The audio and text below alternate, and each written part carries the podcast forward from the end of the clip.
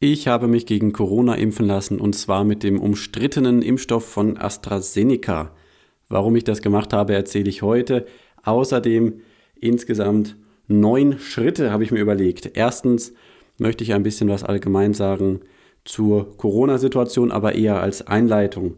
Zweitens werde ich euch ein bisschen was von meiner Impfung erzählen. Hatte ich Nebenwirkungen, hatte ich keine. Drittens ein Entscheidungsprinzip, das nicht nur bei einer Entscheidung für oder gegen eine Impfung wichtig sein kann, sondern ganz allgemein bei Entscheidungen im Leben wichtig sein kann, in Bezug auf Job, Studium, Partnerschaft und so weiter und so weiter. Dann habe ich viertens ein Beispiel, was so ein bisschen zeigt, worauf man auch achten darf im Umgang mit sozialen Medien. In fünftens gehe ich etwas ausführlicher darauf ein, wie ich persönlich Quellen bewerte, wir leben in einer Zeit, wo es wahnsinnig viel Information gibt und gerade das kann manchmal zur Herausforderung werden. Wie gehe ich damit um? Sechstens, ein paar Beispiele, Quellen zu diesem Thema, die ich für seriös halte, auf die ich mich verlasse. Siebtens, ein, zwei Beispiele, was aus meiner Sicht unseriös ist und wie ich zu dieser Auffassung gekommen bin. Achtens sage ich etwas zu der Frage, ist in den Medien alles Propaganda? Wie sehe ich das? Auch am Beispiel meines Podcasts hier. Und neuntens werde ich, während ich hier stehe und den Podcast aufzeichne, sozusagen live, ist nicht wirklich live, aber in Anführungsstrichen live, einfach mal googeln, was findet sich denn zum Thema macht eine Impfung unfruchtbar. Konkret geht es natürlich um Corona. Also das erwartet dich heute. Wenn dich das interessiert, bleib gerne dran. Wenn dich nur einzelne Punkte interessieren, schau dir einfach die Timestamps an. Da kannst du auch dann gezielt hinspringen. Und wenn dich das alles nicht interessieren sollte, dann bist du wahrscheinlich eh schon nicht mehr dabei. Falls du das aber noch hörst, dann überleg gerne, ob du vielleicht nächste Woche wieder dabei sein möchtest. Da wird es wahrscheinlich ein Interview mit dem Zwangsneurotiker geben. Wer das ist, am Ende in der Vorschau erfahrt ihr das. Jetzt geht's los. Viel Spaß. Ich Stark, dein Ratgeber-Podcast zu Psychologie, Gesundheit und Lebenszufriedenheit. Ich bin Christian Koch. Los geht's. Hallo und herzlich willkommen zu einer neuen Folge Ich Stark. Heute mal ohne Interviewpartner. Vorweg noch, wie immer, ist das hier natürlich kein verbindlicher gesundheitlicher Rat. Der Podcast kann kein Arztgespräch ersetzen. Und für Entscheidungen, die du nach dem Hören des Podcasts triffst oder nicht, kann ich keine Haftung übernehmen. Alles klar. So, dann rein in den Inhalt. Ich habe ja in der Einleitung schon gesagt, worauf ich eingehen möchte. Ich starte direkt. Erstens, Allgemeines zur Corona-Situation. Corona spaltet, es gibt massive Diskussionen, nicht nur über die Pandemie, sondern vor allen Dingen über die Maßnahmen dagegen. Und ich habe es an verschiedenen Stellen schon mitbekommen, es gibt einfach Leute, die über dieses Thema nicht miteinander reden können, weil die Meinungen so festgefahren sind. Das ist auch ein sehr emotionales Thema, weil es viele von uns ganz massiv trifft. Also letztlich schränkt es jeden ein, aber eben nicht alle gleich. Klar. Deshalb möchte ich auch am Anfang für mich einfach offenlegen, ich bin sicherlich nicht der, der am härtesten getroffen wird von den ganzen Maßnahmen. Ja, ne, also ich meine, ich lebe schon mal nicht allein in der Wohnung. Ich bin verheiratet. Wir haben relativ viel Platz hier. Wir haben eine Terrasse. Wir haben einen Hund, mit dem wir selbst in den schlimmsten Lockdown-Zeiten raus konnten, ja auch raus mussten. Ja, wir haben zwei Autos, wir leben auf dem Dorf, wir brauchen die beiden leider. Äh, eins hätte ich lieber, aber wir haben nur mal zwei. Wir sind also auch mobil, wir leben in einer schönen Gegend, ländlich. Wir gehen ein paar Meter, dann sind wir im Grünen und wir haben keine eigenen Kinder hier, die wir im Homeschooling betreuen müssen. Was meine Frau und die Kollegen mit den Kinderdorfkindern leisten, ist schon enorm, weil dann oft in einer Gruppe vier, fünf verschiedene Schulformen vertreten sind und jede Schule macht es irgendwie anders mit dem Fernunterricht. Ähm, aber privat trifft uns das Ganze weniger. Ich habe auch nicht gerade einen Kredit über 15 Millionen aufgenommen, um ein altes Hotel zu kaufen und zu betreiben und schaue jetzt in die Röhre.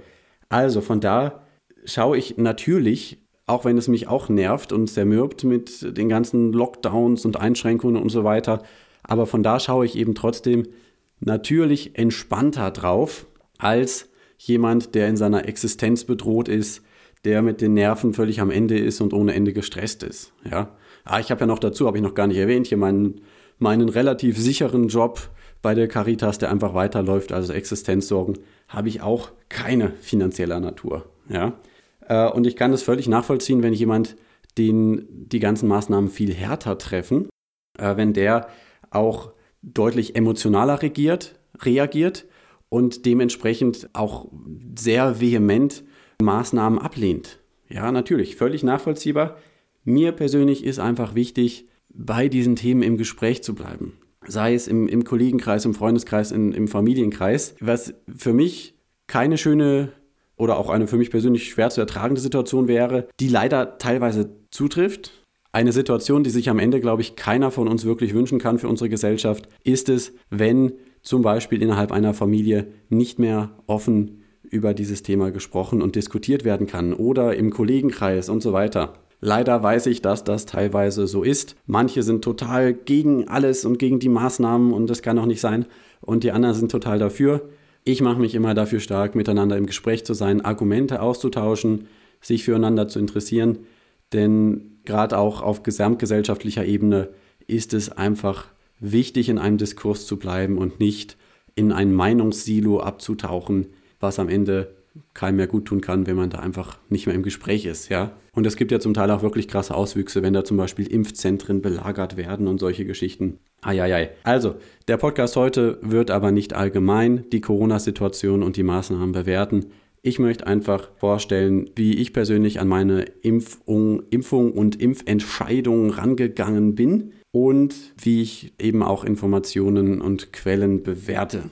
Okay, das vorab. Also vom ersten Teil möchte ich dir vor allem mitgeben, bitte auch in deinem Umfeld, so wie es für dich möglich ist, dafür mit dazu beizutragen, dass ihr im Gespräch seid und die Fronten sich nicht zu sehr verhärten in gesellschaftlichen Gruppen. Okay, zweiter Punkt, meine Impfung. Warum bin ich überhaupt schon geimpft? Ich konnte mich impfen lassen, weil ich eben hier im Kinderdorf in der Kinder- und Jugendhilfe tätig bin und weil dieser Bereich dann irgendwann auch hoch priorisiert worden ist. Darum habe ich mich auch für die Impfung eben anmelden können. Meine Impfung war am 14. März. Das war der Sonntag, genau der letzte Tag, bevor erstmal der Impfstoff, äh, Impfstopp, Entschuldigung, bevor der Impfstopp kam. Auf den Impfstoff musste man ja auch lange warten teilweise, aber der Impfstopp, um den ging es gerade, der kam am 15. März, direkt einen Tag danach. Und am 18. März kam dann von der EMA auf europäischer Ebene wieder das Go, man kann wieder weiter impfen. Heute, wo ich das Ganze hier aufnehme, ist Samstag, der 20. März. Das heißt, es kann sein, dass ihr schon wieder ein paar weitere Informationen habt, wenn ihr das hört. Denn online gehen wird der Podcast am, was ist es, 25. März, genau, am Donnerstag. Und wenn da jetzt Anfang der Woche wieder irgendwelche neuen Erkenntnisse kommen, die werdet ihr heute hier in diesem Podcast noch nicht hören. Aber wie gesagt, es geht ja auch nicht um biologische Details und die allerneueste Studie, sondern eher um allgemeine Themen, allgemeine Herangehensweise. Ich habe mich dann also für die Impfung registriert und erstaunlich schnell. Ich hätte gedacht, ich habe jetzt noch ein paar Wochen Zeit, bis da was Näheres kommt, kann noch mal mehr Sachen nachlesen und so weiter, aber nichts. Schon, ich glaube, innerhalb einer Woche oder sowas oder innerhalb von zehn Tagen irgendwie so, hatte ich auf einmal dann den ersten Impftermin und der zweite wird eben im Juni sein mit dem AstraZeneca-Impfstoff. Ein anderer ist mir eben noch nicht angeboten worden. Ich bin dann am Sonntag durch so einen halb verschneiten Abend in Richtung Impfzentrum gefahren. Wir sind ja hier auf 800 Meter Höhe, schon gar nicht mehr so weit weg von den bayerischen Voralpen und haben hier auch nochmal Schnee bekommen jetzt und habe mir auf dem Weg schon so gedacht, ah, was ist denn wohl das höhere Risiko, dass ich jetzt hier im Schnee einen kleinen Unfall habe mit dem Auto oder dass ich Nebenwirkungen habe vom Impfen. Soweit ist das Ganze eigentlich ziemlich gut durchgelaufen bei diesem Impfzentrum. Fand ich soweit alles recht professionell gemacht, verschiedene Stationen und so weiter. Zack, zack. Beobachtungsraum am Ende, wo ich dann noch eine halbe Stunde warten sollte, normalerweise eine Viertelstunde. Aber bei mir gibt es eine Allergie, deswegen hat der Arzt gesagt, besser mal ein bisschen länger da bleiben, falls irgendwas ist, dass man das einfach noch mitbekommt. Im Aufklärungsbogen vor der Impfung war dann auch nochmal zu lesen, mehr als 50 Prozent der Geimpften bekommen am Tag danach Symptome wie zum Beispiel Kopfschmerzen. Ein paar andere sind auch noch relativ häufig. Druckschmerz an der Einstichstelle natürlich, Muskelschmerzen und so weiter und so weiter. Und gerade bei Jungen ist die Reaktion wohl häufig etwas heftiger. Insofern hatte ich mich da schon drauf eingestellt. So war es bei mir auch. Ich habe an dem ersten Tag äh, Kopfschmerzen gehabt, ich habe mich schlapp gefühlt und ich habe dann einen ausführlichen Mittagsschlaf gemacht, anderthalb Stunden, was ich sonst so nicht mache. Manchmal lege ich mich eine Viertelstunde hin oder 20 bis 30 Minuten einfach weil es auch eine Menge wissenschaftliche Studien dazu gibt, gehe ich auch mal irgendwann drauf ein. Also im Allgemeinen ist Mittagsschlaf eine sehr, sehr gute Sache, auch für junge Leute, aber in diesem Fall eben anderthalb Stunden. Das war jetzt auch ein Tag, wo ich sowieso mir ganz gut frei nehmen konnte und wo ich gezielt geplant habe, dass ich meinem Körper Ruhe und Zeit gebe zur Impfstoffverarbeitung. Ich habe auch in den zwei, drei Tagen vor der Impfung ganz gezielt geschaut, dass ich die Tage so gestalte, dass es mir einfach gut geht, dass ich nicht geschwächt, sondern in guter, gelassener, starker Haltung in die Impfung reingehen kann und nicht äh, der Körper sowieso schon durch irgendwas anderes bis ans Limit gefordert war. Im Allgemeinen versuche ich mit möglichst wenig Medikamenten und Pharmazie durchs Leben zu kommen.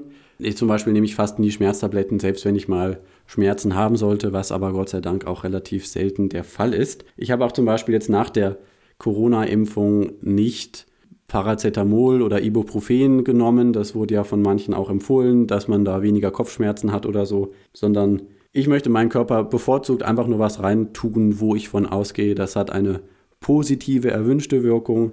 Wenn Kopfschmerzen weg sind, hat das natürlich eine positive Wirkung, aber es gibt auch entsprechende Belastungen für die Leber und so weiter mit Schmerztabletten. Darum ist meine persönliche Haltung, dass ich das einfach nur dann nehme, wenn es halt wirklich grenzwertig ist. Und Kopfschmerztabletten zum Beispiel habe ich, glaube ich, in meinem Leben noch gar nicht genommen und wünsche mir natürlich auch, dass das so weitergehen kann.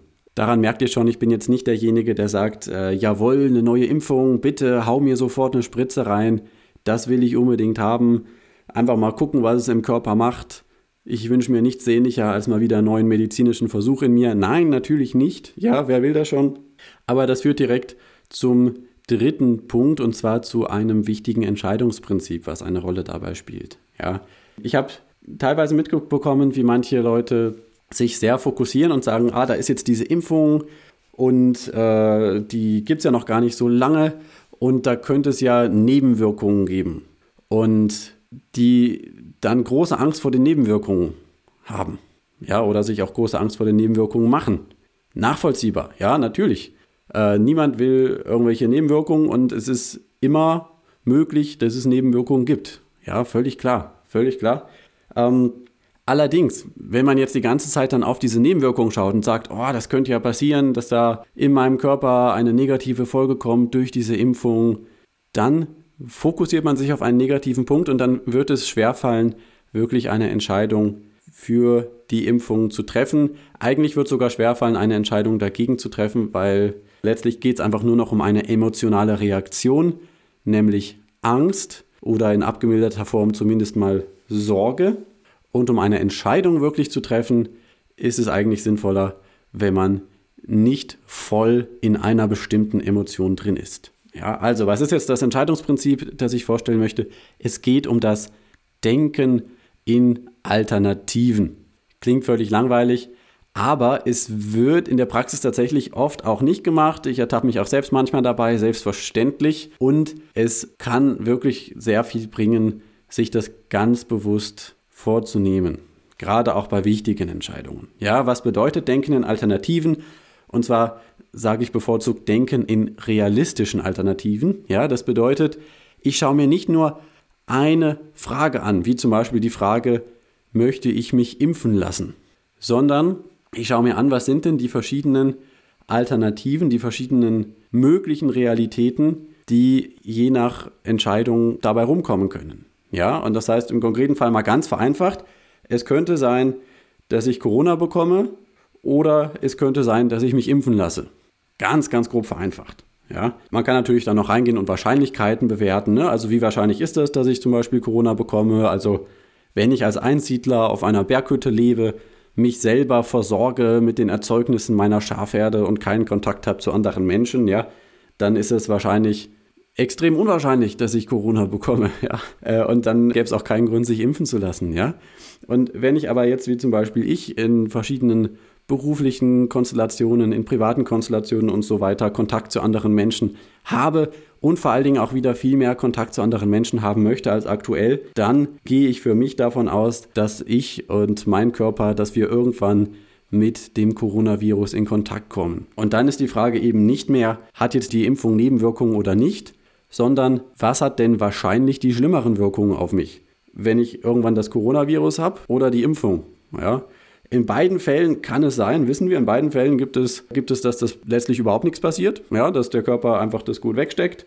Ähm, aber das ist eben nicht gleich verteilt. Ja? Also beim Coronavirus, auch bei jungen Leuten, gibt es einfach viele, viele, die sehr negative Folgen haben. Äh, es gibt auch welche, die sterben, aber es gibt auch unter denen, die nicht sterben und die nicht in diesen verstorbenen Statistiken auftauchen, gibt es auch eine Menge, auch mit sehr, sehr unangenehmen Langzeitfolgen. Ich kenne aus meinem persönlichen Umfeld mindestens zwei Fälle, wo das wirklich sehr unangenehm ist. Also in einem Fall geht es um eine junge Frau, die hat in der ersten Corona-Welle im März 2020 eben das Virus bekommen und äh, da auch eine unangenehme Erkrankung durchgemacht. Und noch ein halbes, dreiviertel Jahr danach hat die immer noch mit verschiedenen Entzündungen und so weiter zu tun gehabt. Und jetzt nicht irgendwie kleine Entzündungen, wie man sie mal irgendwie hat, sondern wirklich so Geschichten wie Herzmuskelentzündung und sowas alles, ja. Ich kann jetzt nicht genau sagen, wie es danach weitergegangen ist. Wir sind eher so in einem gelegentlichen Kontakt. Aber das ist doch sowas, das will ich doch nicht haben, ja. Dann habe ich doch lieber einen Tag lang Kopfschmerzen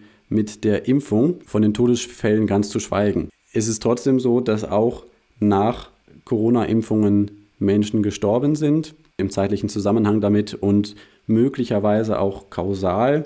Da wird jetzt Stand heute, äh, 20. März, noch weiter dran geforscht. Und sicherlich werden wir demnächst da auch noch mehr drüber wissen. Gibt es da einen Wirkungsmechanismus und wie könnte der aussehen? Ein paar Theorien habe ich schon mal gehört.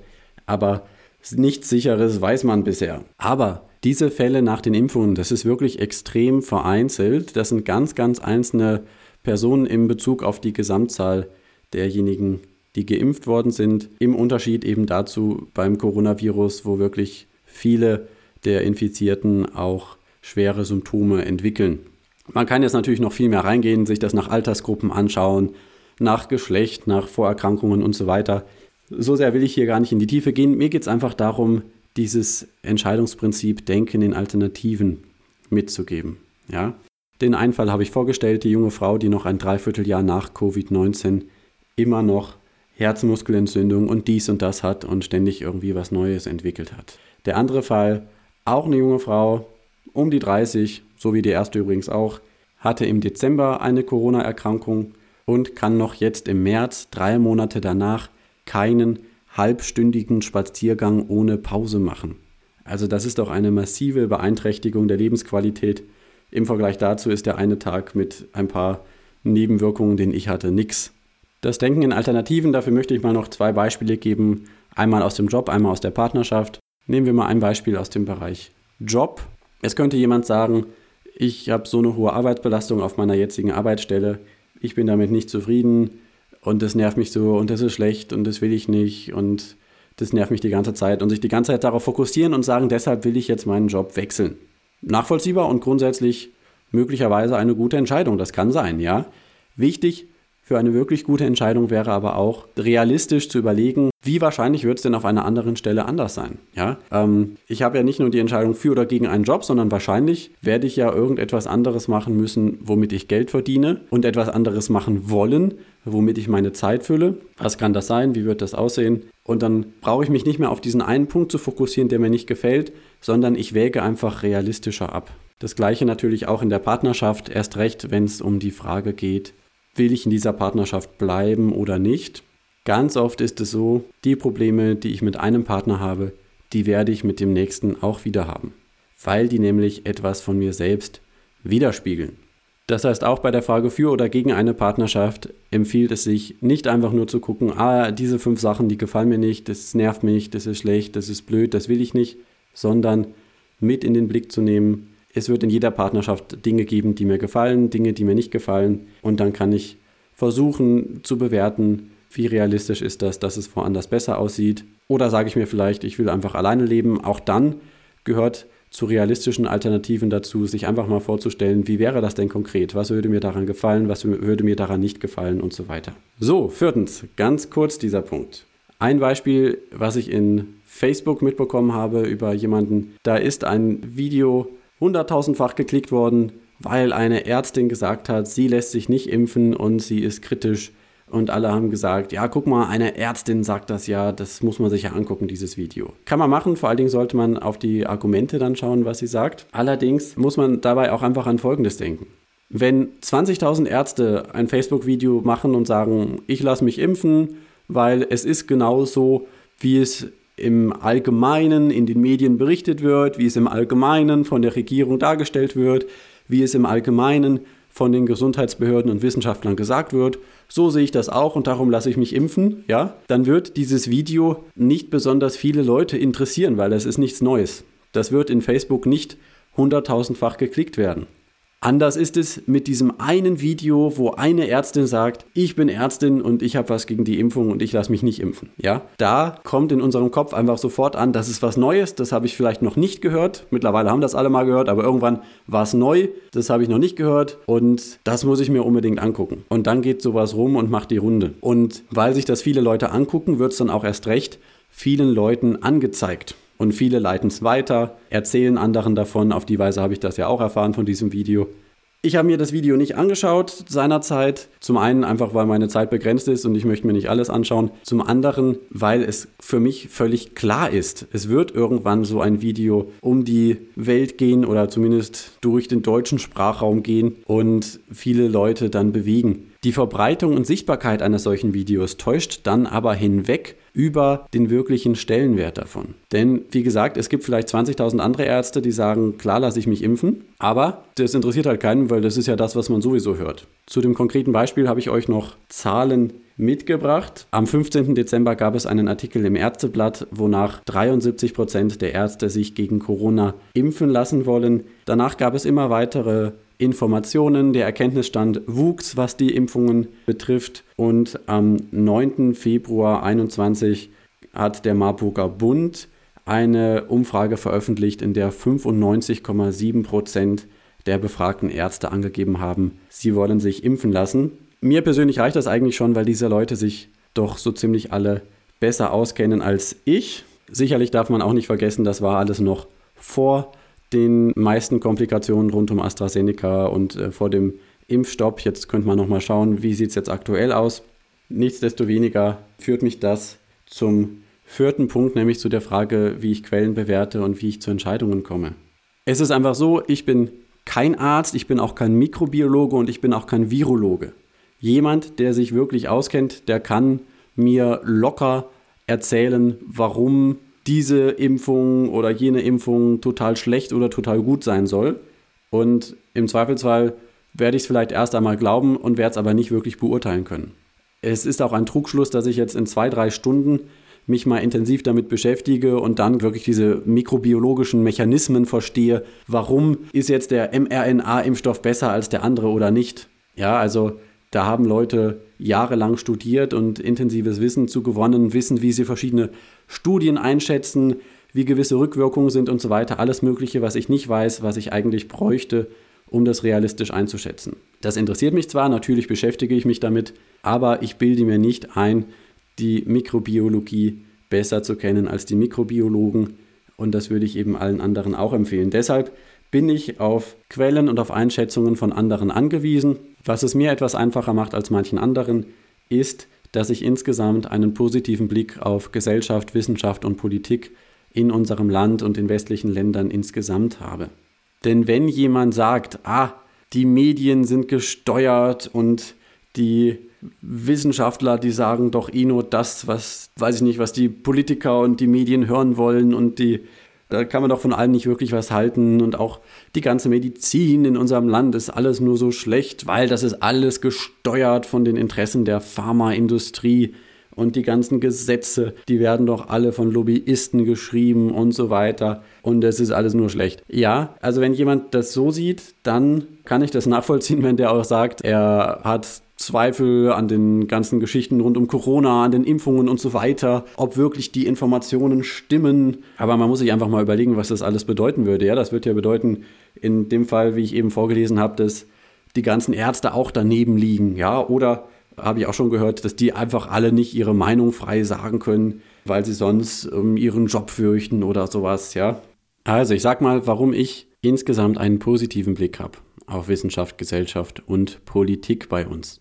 Ist es etwa so, dass ich nicht mitbekomme oder nicht daran glaube, dass es irgendwo Korruption gibt, dass es Einflussnahme auf Medien gibt, dass es Menschen gibt, denen verschiedene Medien gehören, die damit eine meinungsbildende Macht auch haben und so weiter. Übersehe ich das? Nein, natürlich nicht. Kann man ja auch gar nicht übersehen, weil bei uns nämlich offen darüber berichtet wird, was übrigens der erste positive Punkt ist. Es gibt Länder, in denen solche Dinge nicht offen angesprochen werden und in denen solche Dinge nicht zum Skandal werden. Und das ist bei uns anders. Der erste Grund, warum ich einen positiven Blick drauf habe, weil das nämlich von der Allgemeinheit, sage ich mal so pauschal, als negativ bewertet wird, wenn es Klüngelei gibt, Korruption, Einflussnahme und so weiter. Ja, und weil auch Politiker hatten wir gerade jetzt wieder in der Corona-Geschichte mit der Maskenaffäre, weil auch Politiker ihren Hut nehmen müssen und abgestraft werden, wenn sie Hintertürgeschäfte machen, die nicht in Ordnung sind. Auch das ist anders als in so einigen anderen Ländern. Womit ich überhaupt nicht sagen will, dass immer alles aufkommt und dass man alles entdeckt und dass es immer die richtigen Konsequenzen gibt. Überhaupt nicht. Es gibt vieles, worüber man diskutieren kann, wie gesagt. Aber im Allgemeinen läuft es gut. Ihr könnt euch im YouTube-Kanal des Deutschen Bundestags immer wieder die Bundestagsdebatten anschauen. Ihr könnt euch dort genau anschauen, wie wird zum Beispiel über Corona debattiert, wie ist die Position von einzelnen Fraktionen und so weiter. Für mich ist das eine gute Informationsquelle, der Schlagabtausch zwischen den Parteien. Übrigens hat das oft auch Unterhaltungswert. Noch viel eindeutiger ist es im wissenschaftlichen Bereich, wo einfach Studien gemacht werden, die nachgemacht werden können, die überprüft werden können und so weiter. Es gibt Quellenangaben. Letztlich kann man sogar selbst, wenn man sich das zutraut und sich die Zeit nimmt, Schritt für Schritt den Dingen hinterhergehen, genau schauen, wie ist da eine Studie gemacht worden, was waren die Ergebnisse, was war die Bewertung, wie ist es in der Wissenschaft dann diskutiert worden und so weiter. Es gibt sehr, sehr viel an allgemein zugänglicher Information und das bewahrt uns nicht vor jedem einzelnen Fehler, aber im Allgemeinen führt es dazu, dass der Wissensstand in unserer Gesellschaft steigt und dass massive Fehlbehauptungen gut widerlegt werden können. Ja, es gibt ja zum Beispiel Leute, die sagen, ha, es gibt doch Wissenschaftler, die sagen, den Klimawandel gibt es nicht. Die Aussage habe ich verschiedentlich schon mal gehört, ja? Oder der Klimawandel sei nicht menschengemacht. Was ich bisher noch nicht gehört habe, ist, welcher Wissenschaftler das denn sagen soll. Habe ich tatsächlich noch nicht gehört. Vielleicht gibt es irgendwo einen, falls du einen kennst, schreib mir gern mal. Aber offensichtlich sind das dann wohl eher Einzelfälle, denn alle Wissenschaftler, die ich bisher zu dem Thema gehört habe, sind da eigentlich ziemlich eindeutiger Auffassung. Gut, war jetzt ein Nebenthema, passt aber auch irgendwie, weil manche alles auf einmal über Bord werfen. Sowohl Corona gibt es gar nicht, als auch den Klimawandel und so weiter. Und wer natürlich dermaßen allem misstraut, was irgendwie irgendwo steht und gesagt wird und sich seine eigene Welt macht, der steigt letztlich aus einem rationalen Diskurs auch aus, weil wie will man mit dem noch diskutieren? Also der kann mir auch sagen, der Mond ist aus Schweizer Käse. Wie soll ich dem beweisen, dass das nicht so ist? Also es steht jedem frei, sich seine eigene Welt und seine eigene Weltsicht zu machen. Empfehlen tue ich das nicht, denn letztlich wird man damit an vielen Stellen nicht die richtigen Entscheidungen für sich und seine Mitmenschen treffen. Gut, ich habe kurz über Politik und Wissenschaft gesprochen. Was ist jetzt mit den Medien? Die Medien gibt es gar nicht aus meiner Sicht. Es ist unglaublich vielfältig. Du hörst gerade einen Podcast von mir, das ist eigentlich auch ein Medium und den mache ich einfach hier. Ich stehe bei mir zu Hause hier, rede in dieses Mikrofon, stelle das Ganze online und dafür hat mich niemand bezahlt und niemand hat mir gesagt, was ich sagen soll. Natürlich stehe ich in einem gesellschaftlichen Kontext und wenn ich jetzt hier zum Beispiel sagen würde, Corona gibt es nicht und äh, den Klimawandel gibt es auch nicht, dann würde ich natürlich aus meinem Umfeld auch etwas dazu hören zu Recht, ja, Gott sei Dank, denn ich will ja im Austausch sein und ich würde auch so einen Unsinn, Entschuldigung, nicht behaupten, ohne dass ich dafür irgendwelche sinnvollen Argumente hätte. Habe ich nicht, also behaupte ich das auch nicht. Genau, also ich stehe natürlich in einem gesellschaftlichen Kontext, genauso wie jeder andere auch, der irgendwo in Medien vertreten ist. Und da kann es natürlich, es gibt sozialen Druck, ja, es gibt das, dass Meldungen von Presseagenturen ungeprüft abgedruckt werden, ja klar. Es gibt Medien, die Privatmenschen gehören, die eine bestimmte Meinung machen wollen. Letztlich will jeder auch irgendwie eine Meinung auch machen, natürlich. Ja, ich rede ja hier auch in eine bestimmte Richtung und hoffe, Menschen damit zu erreichen, mit dem, was mir wichtig ist und was aus meiner Sicht eine sinnvolle Herangehensweise an Themen ist. Ja klar, das heißt, die Medienlandschaft ist extrem vielfältig und eine sinnvolle Bewertung ist wichtig. Denn du entscheidest ja, welche Medien du konsumierst. Und ich entscheide, welche Medien ich konsumiere. Und ich versuche jeweils mir ein Bild zu machen, wenn ich einen neuen Kanal, eine neue Homepage, eine neue Sendung, was weiß ich nicht, sehe, die erst einmal interessant ist für mich, dann versuche ich mir ein Bild zu machen, wie seriös ist das Ganze, wie kann ich dem vertrauen. Und da gibt es verschiedene Kriterien für mich. Das erste Kriterium, darüber rede ich eigentlich die ganze Zeit schon, das ist die gesellschaftliche und wissenschaftliche Anschlussfähigkeit. Ja? Wenn sich irgendwo ein Heilpraktiker in Buxtehude hinstellt und sagt, Homöopathie ist das Einzige, was gegen Corona hilft und ich habe hier ein Buch darüber geschrieben, warum alles andere nicht helfen kann. Und Politik und Medien und alle lügen uns nur an und außerdem seid ihr in Vollmondnächten völlig unverwundbar und könnt euch auch nicht anstecken. Ja, äh, dann brauche ich das, dieses Buch eigentlich nicht zu lesen, weil dafür ist meine Lebenszeit eigentlich zu schade, weil da offensichtlich jemand irgendwie sich seine eigenen Gedanken zusammengebastelt hat, die aber keinem gesellschaftlichen Diskurs wirklich standhalten. Ja? Ähm, es ist überhaupt nicht zwangsläufig so, dass das, was gerade die vorherrschende Mehrheitsmeinung ist, immer das Richtige ist. Definitiv nicht, natürlich nicht. Da kann es Ausnahmen geben. Meinungen wandeln sich, Informationsstand wandelt sich. Wissenschaft geht ja auch weiter und so weiter. Aber wenn eine Position so völlig weggetreten ist und so überhaupt nichts mit dem zu tun hat, was wir eigentlich im Allgemeinen ganz gut wissen, dann ist es ein Alarmsignal. Dann kann man sich das mal aus Interesse anschauen vielleicht. Manchmal mache ich das auch, erzähle ich gleich noch was zu. Habe mir auch mal ein Video von Attila Hildmann angeschaut. Völliger Quatsch. Für mich ist das dann wieder ein Teil der Meinungsbildung, einfach mitzubekommen, wie gehen andere Leute an die Welt heran, sozusagen, ja. Ähm, wie machen andere Leute auch Medien? in dem Fall auch. Ne? Attila Hildmann hat ja auch einen YouTube-Kanal, macht auch Medien. Aber das ist für mich das erste Kriterium.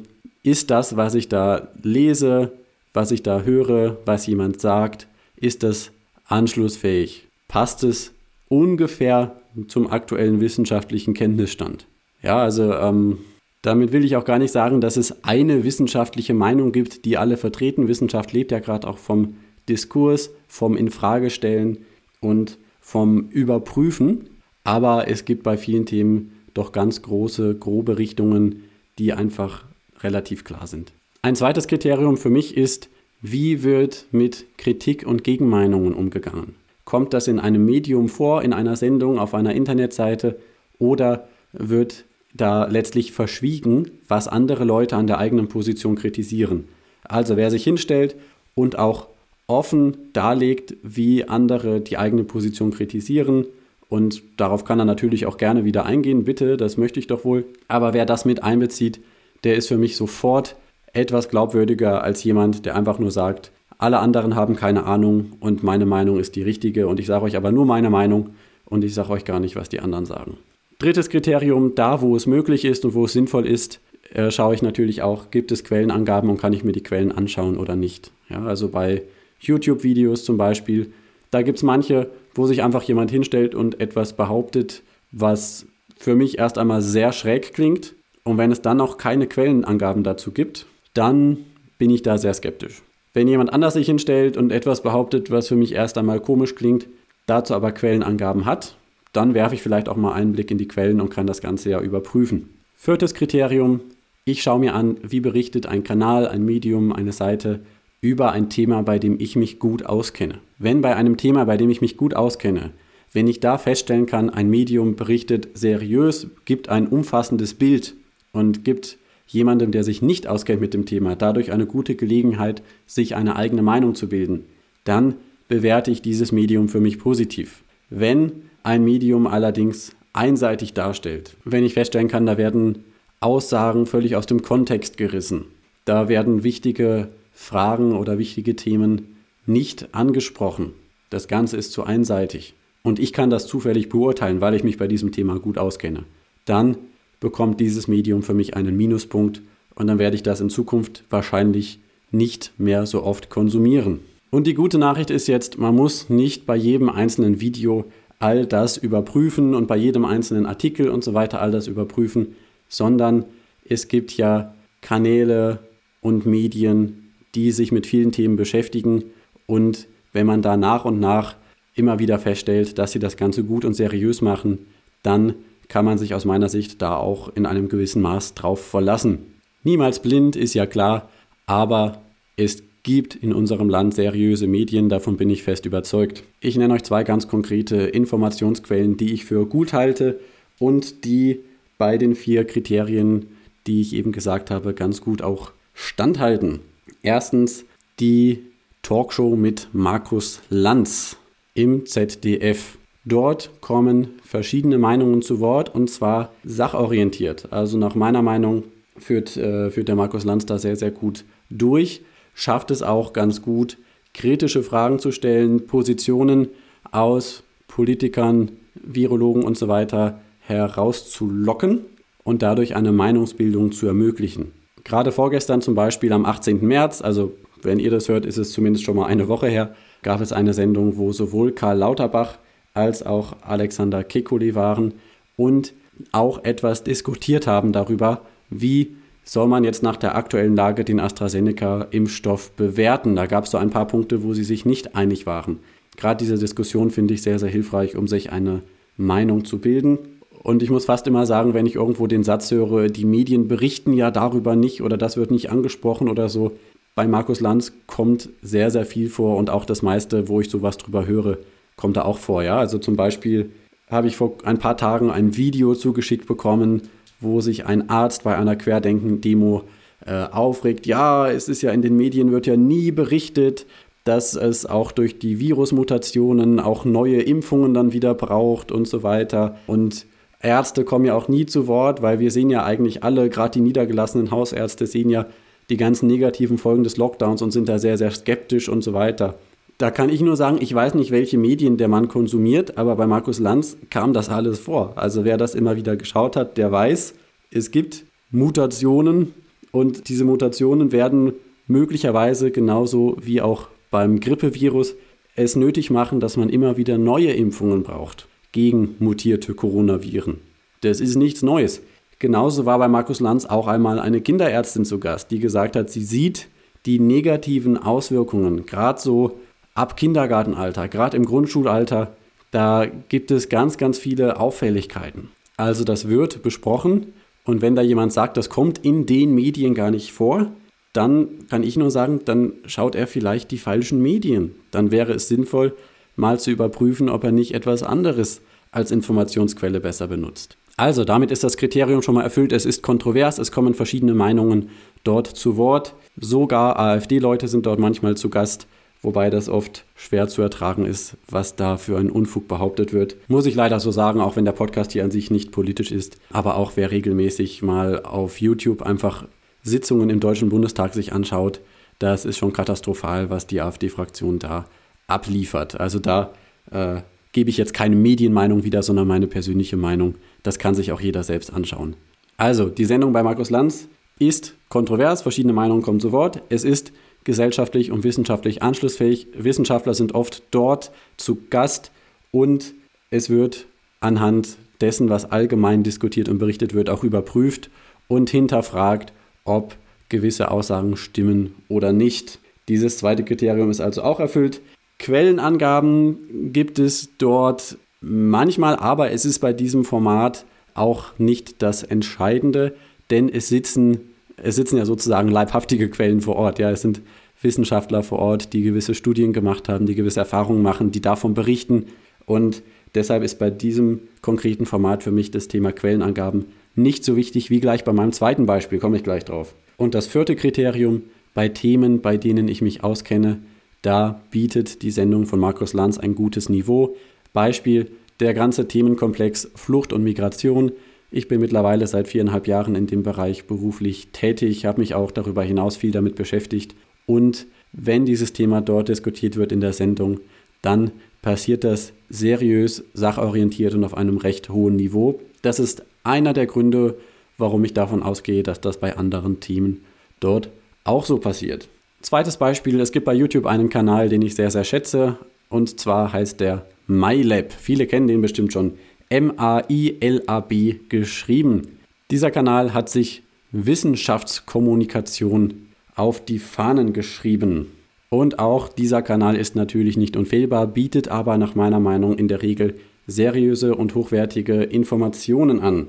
Gehe ich wieder die vier Kriterien durch. Erstens, gesellschaftlich und wissenschaftlich anschlussfähig Ja, es wird viel auf konkrete Studien eingegangen. Es, wird, ähm, es werden Dinge von mehreren Seiten auch besprochen. Da sind wir schon beim zweiten Kriterium kontrovers. Ja, es kommen verschiedene Meinungen zu Wort, es wird abgewogen und es gibt dann sachorientierte Argumente, die drittens in der Regel sehr gut mit Quellen belegt sind. Es ist bei diesem Kanal möglich, aufgrund der Quellenangaben die Informationen nachzuvollziehen. Und viertens, mir sind keine großen Widersprüche aufgefallen bei Themen, bei denen ich mich einigermaßen auskenne, zu meinem eigenen Kenntnisstand.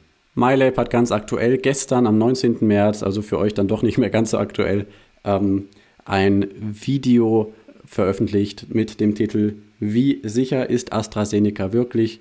und geht diese diversen Themen durch. Kommt auch zu der sehr eindeutigen Einschätzung wie EMA, Politik und so weiter dass auf jeden Fall jetzt weiter geimpft werden kann und soll und dass die Nebenwirkungen von AstraZeneca eben Nebenwirkungen sind, die in einem überschaubaren Rahmen sind.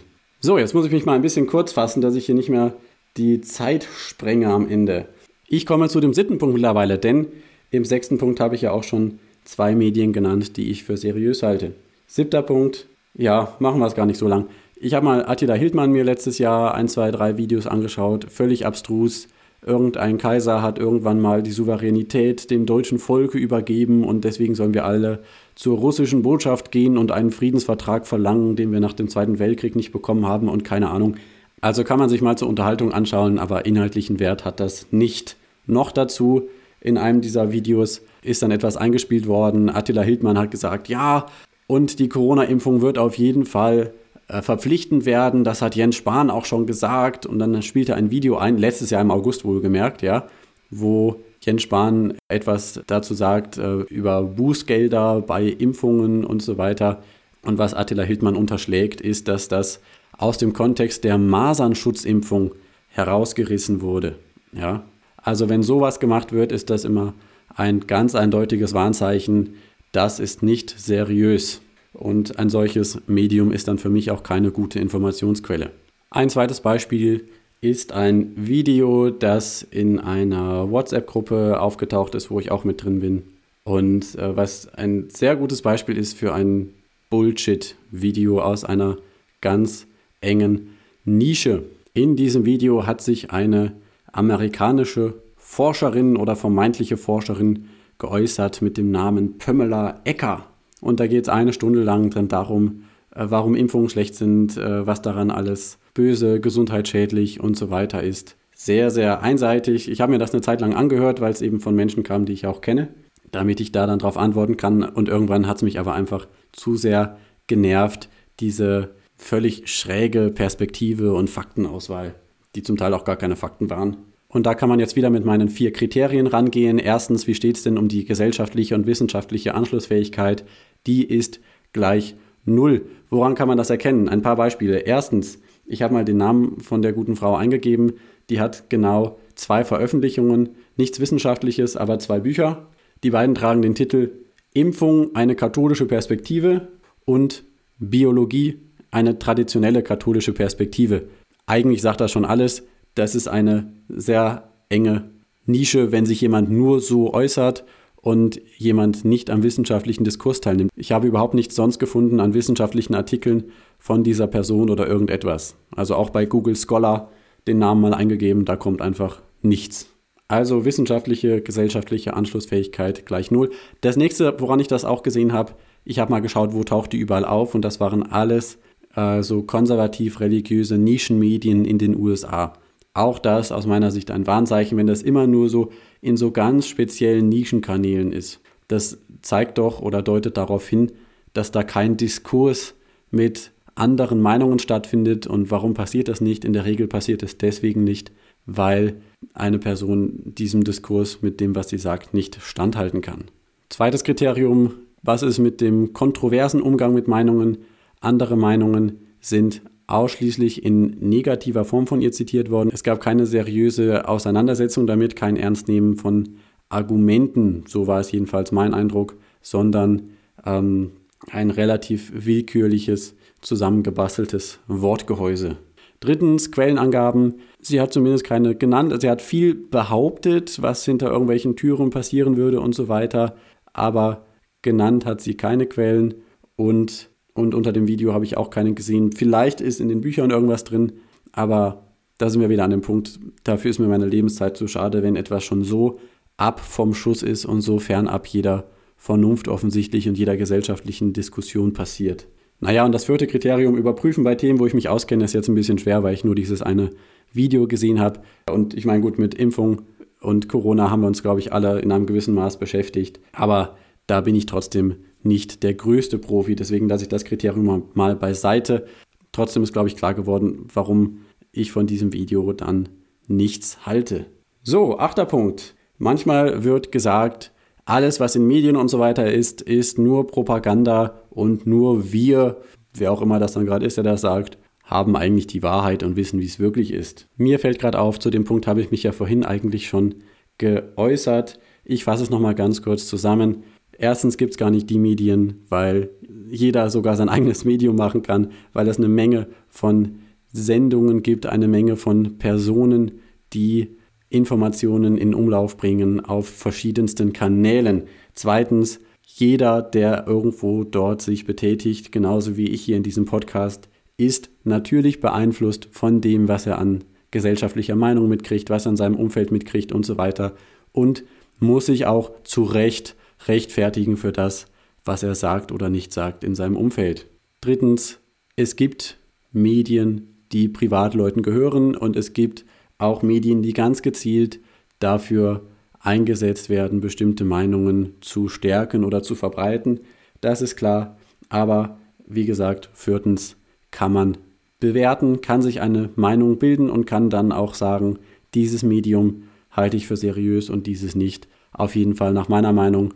Ich bin fest davon überzeugt, es gibt einige seriöse Medien. Zwei Beispiele habe ich euch genannt. Okay, das soll es gewesen sein zum achten Punkt. Dann der neunte. Es gab und gibt, glaube ich, immer noch das Gerücht im Umlauf, dass Corona-Impfungen unfruchtbar machen können. Erst einmal läuft einem da ja ein Schauer über den Rücken, wenn man das hört.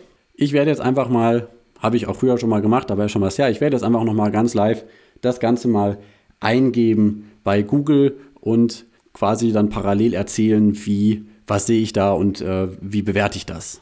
Also ich mache jetzt einen Inkognito-Tab auf, damit Google mir nicht anzeigt, was ich eh schon gesucht habe oder was Google glaubt, was für mich persönlich interessant ist, sondern damit Google einfach rauswirft, was so allgemein die ersten Ergebnisse sind. Ich sag mal einfach Corona, Impfung, unfruchtbar. So, schauen wir mal, was kommt. Einmal den Datenschutzerklärungen zustimmen, okay. Dann habe ich hier als erstes was von baby- und Familie.de. Macht die Corona-Impfung unfruchtbar. Gehen wir mal rein. Ich kenne diese Seite jetzt noch nicht. So, diese Behauptung liest man in der letzten Zeit immer wieder. Was ist eigentlich dran? Und dann äh, sieht man hier schon in den Zwischenüberschriften keine Hinweise auf mögliche Unfruchtbarkeit. Berufsverband empfiehlt jungen Frauen die Impfung. Welcher Berufsverband ist das? A. Präsident des Berufsverbandes der Frauenärzte. Das ist doch schon mal eine seriöse Quelle. Man könnte jetzt noch überprüfen, ob der das wirklich sagt. Dann zitieren Sie hier noch einen konkreten Psychologen und so weiter, alles namentlich benannt. Und das ist schon mal ein erster Hinweis, ein erster Baustein, der dafür spricht, dass an dieser Unfruchtbarkeitshypothese nichts dran ist. Dann schaue ich mir mal das zweite Ergebnis an. Was haben wir da? Infektionsschutz.de, das ist doch die offizielle Seite, oder nicht? Vom Bundesministerium für Gesundheit. So, jetzt lädt das hier gerade.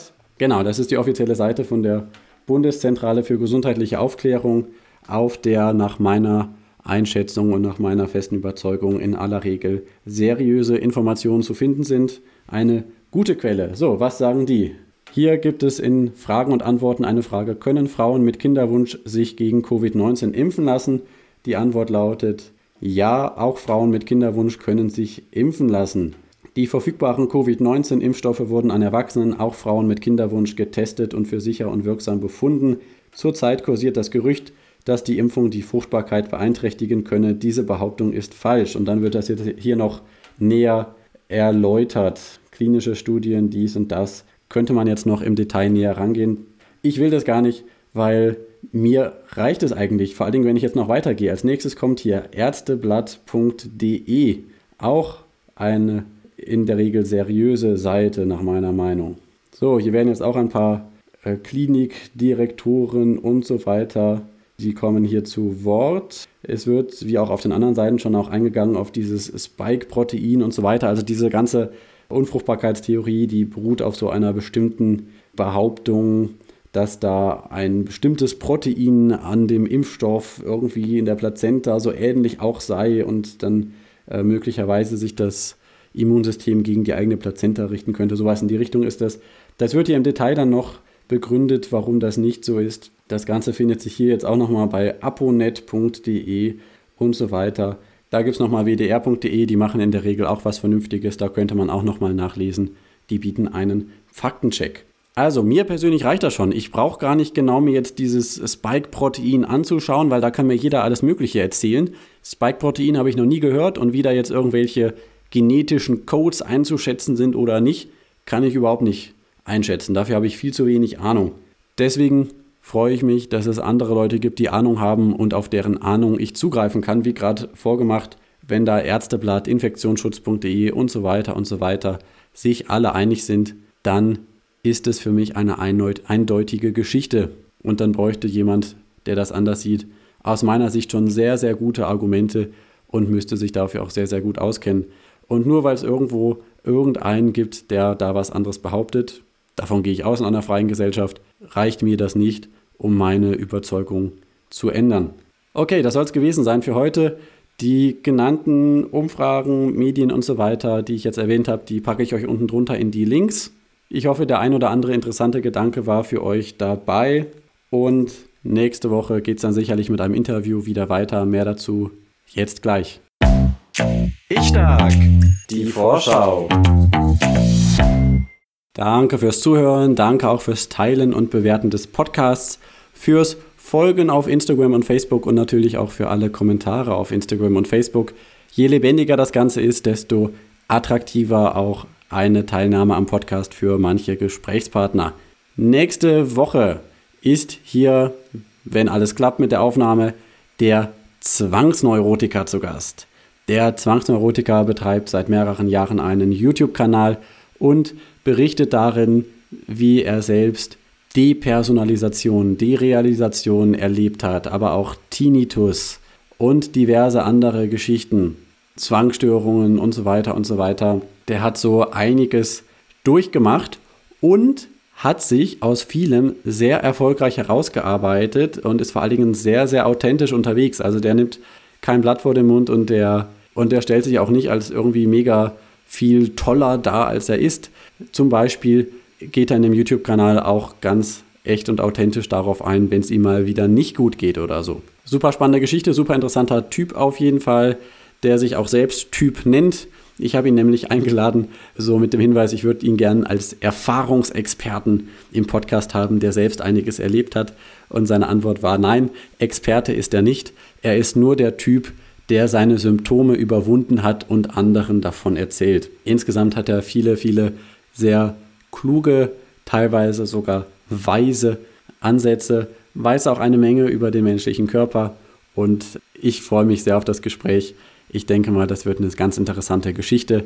Wenn du da dabei sein möchtest, schalt einfach nächste Woche wieder ein. Bis dann, mach's gut, ciao. Thank you.